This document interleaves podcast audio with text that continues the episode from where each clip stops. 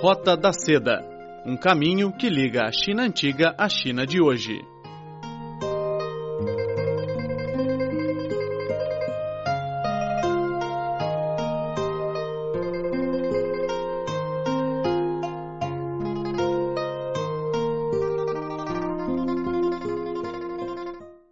Olá, caros amigos. Sejam muito bem-vindos à Roda da Seda. Sou Silvia Jin. Hoje vamos falar sobre o ensino de português na China. Beijing recebeu no último fim de semana, dias 8 e 9 de julho, o quarto Fórum Internacional do Ensino de Língua Portuguesa na China. O evento foi organizado em parceria pela Universidade de Comunicação da China e pelo Instituto Politécnico de Macau. A quarta edição do fórum, sob o tema Da Ásia para o Mundo, ensinar português em tempo de globalização, contou com a presença de mais de 70 professores e acadêmicos provenientes da China, Brasil e Portugal. Com a duração de dois dias, os professores e acadêmicos aportaram temas como formas para melhorar a qualidade de ensino, combinação de ensino e teste, a melhora da capacidade de comunicação intercultural dos alunos, bem como a promoção do desenvolvimento da língua portuguesa na China. O reitor da Universidade de Comunicação da China, Hu Zhengrong, que proferiu o discurso de abertura, espera que o fórum possa estabelecer uma plataforma de intercâmbios e compartilhamento de resultados acadêmicos entre professores e alunos. Assim, será possível oferecer um espaço aberto e de discussão para chineses e estrangeiros que participam e apoiam o desenvolvimento do ensino de português na China. Ele afirmou.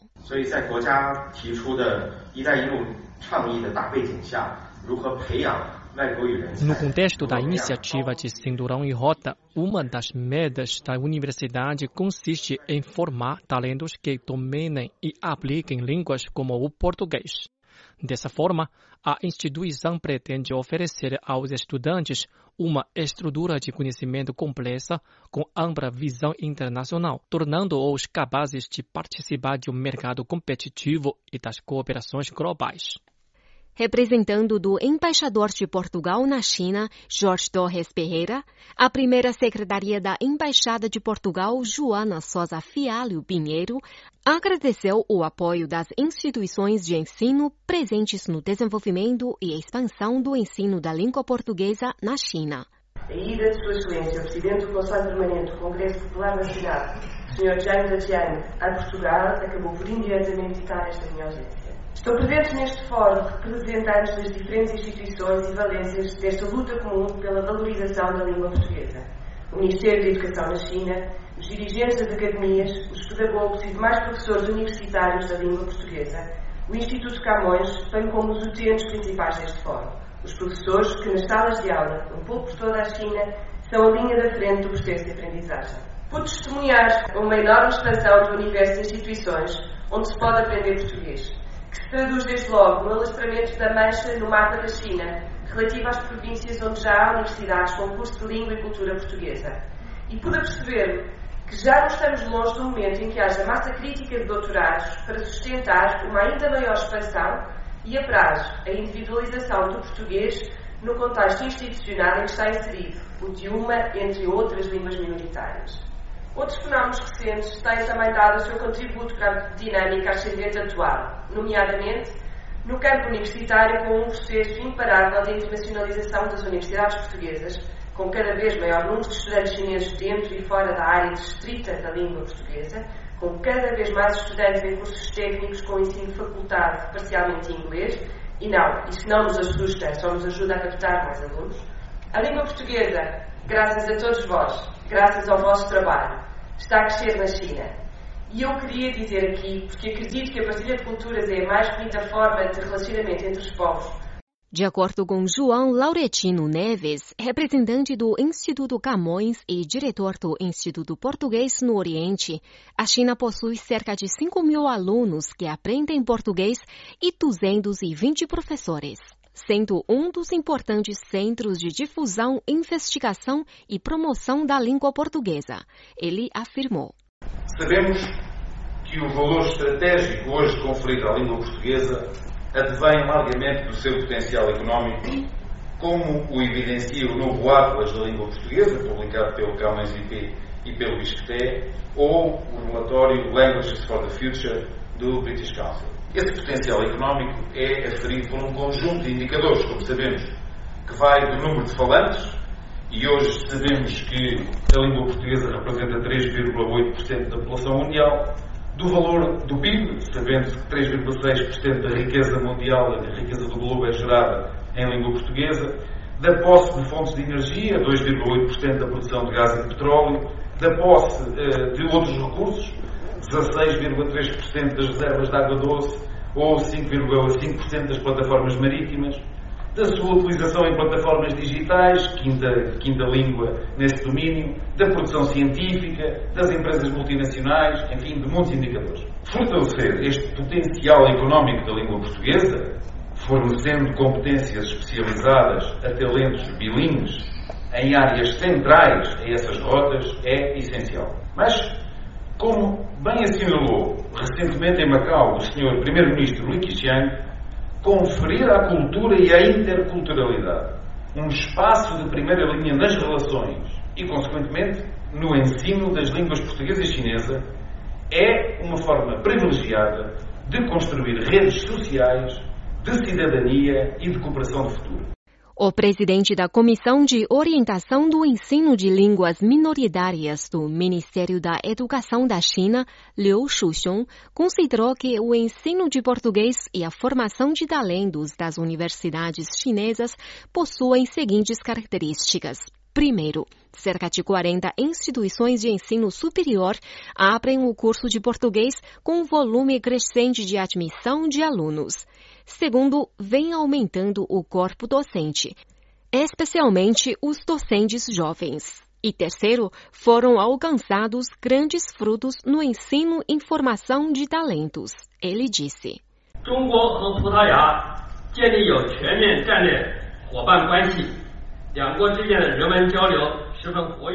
A China mantém parceria estratégica integral com Portugal. O intercâmbio cultural e pessoal entre os dois países se torna cada dia mais intensificado. Foram assinados pelas duas partes uma série de acordos de cooperação e planos de ação na área de cultura e educação. A cooperação econômica e comercial tem obtido resultados consideráveis. Mesmo com a recessão econômica global, o volume do comércio bilateral entre China e os países de língua portuguesa se mantém no nível elevado. Essa realidade nos exige uma formação de talentos de português de melhor qualidade e maior quantidade. Carlos Ascenso André, coordenador do Centro Pedagógico e Científico da Língua Portuguesa e tutor do Instituto Politécnico de Macau, tem participado do fórum desde sua primeira edição, realizada em 2011. Para Carlos, o mapa do português na China mudou muito, e isso foi graças ao esforço e empenho de muita gente e muitas instituições. André falou. Em 2011, realizou-se aqui, em Pequim, na Universidade de Línguas Estrangeiras, aquele que viria a ser conhecido como o primeiro Fórum Internacional do Ensino da Língua Portuguesa da China, que afinal não era o primeiro, mas nessa altura a situação da língua portuguesa estava muito longe de ser aquilo que é agora. Era então eu diretor da Faculdade de Letras da Universidade de Coimbra e tive a honra o privilégio e o prazer de participar neste primeiro fórum e tive o gosto de participar em todos os que lhe sucederam a partir de então.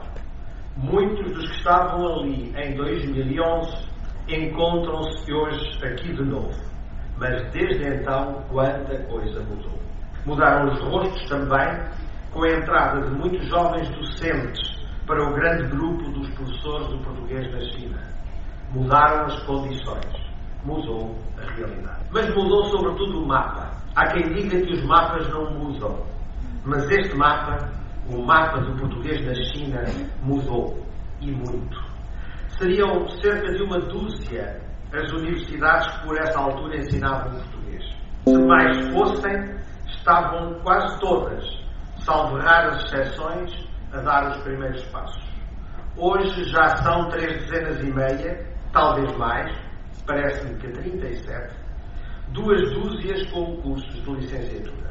Hoje, o português é ensinado em grande parte do território, com uma maior concentração no litoral e em torno de Pequim, é verdade. Mas há exemplos de grande adesão ao português em lugares mais distantes do litoral ou da capital, a norte, a sul, a este, a oeste. Para chegarmos aqui foi necessário o esforço e empenhamento de muita gente e muitas instituições. O esforço das pessoas, antes de mais, e é dos professores que falam. Não havia na China uma longa tradição no ensino do português. Faltavam materiais. O apoio era escasso. Tudo assentava na vontade, na persistência, na coragem. Esforço e empenhamento das instituições também. As universidades, antes de mais, que acreditaram no sucesso das formações em. Para André, o fórum é um instrumento fundamental para a busca de qualidade naquilo que fazemos. Espaço de diálogo e intercâmbio, espaço de reflexão e partilha de saberes, espaço de encontro e de troca de experiências. Ao longo da última década, com a estreita cooperação entre a China e os países de língua portuguesa nos setores político, econômico e cultural, vem crescendo a demanda por talentos que dominam a língua portuguesa. Em consequência disso, o ensino do idioma na China entrou em um período de desenvolvimento acelerado. A realização periódica de conferências sobre o ensino de português contribui para promover a cooperação e intercâmbios no setor pedagógico e melhorar a qualidade da formação de talentos. Os três primeiros fóruns foram realizados, respectivamente, na Universidade de Estudos Estrangeiros de Beijing, no Instituto Politécnico de Macau e na Universidade de Estudos Internacionais de Xangai.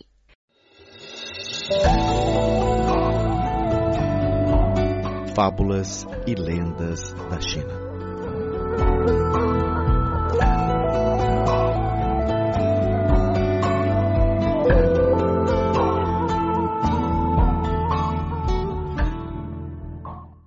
Os bajuladores do rei. Durante o período dos estados combatentes na China antiga, um rei chamado Qian Pijian, do reino Qi, era um grande entusiasta do arco e flecha.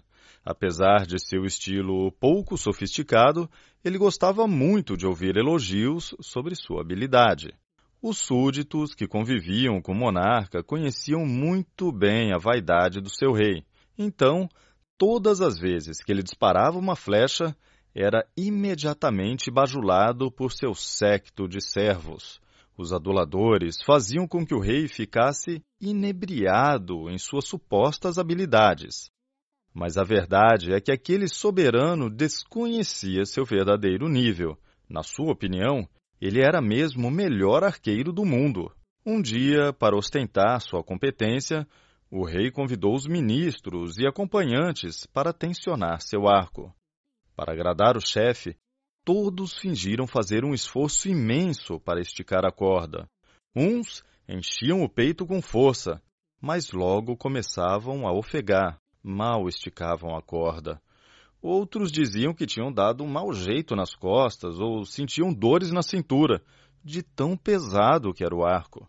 Ao final, chegaram a uma unanimidade e disseram ao seu rei: só quem possuísse uma força maior que Deus seria capaz de superar aquele desafio.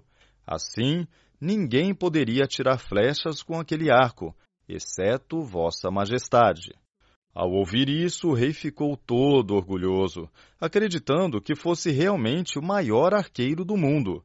Assim, como jamais tivera oportunidade de ouvir conselhos sinceros, o rei do reino Ti viveu toda a sua vida enganado por mentiras. Essa história traz um ensinamento valioso. Apenas aqueles que buscam a verdade e a honestidade são capazes de superar seus limites e alcançar o verdadeiro sucesso. Bom, caros amigos, a Rota da Seda fica hoje por aqui. Muito obrigada pela sua sintonia. Na próxima semana voltaremos com muito mais conteúdos escolhidos especialmente para vocês. Não percam. Sou Silvia Jin e até a próxima. Tchau, tchau.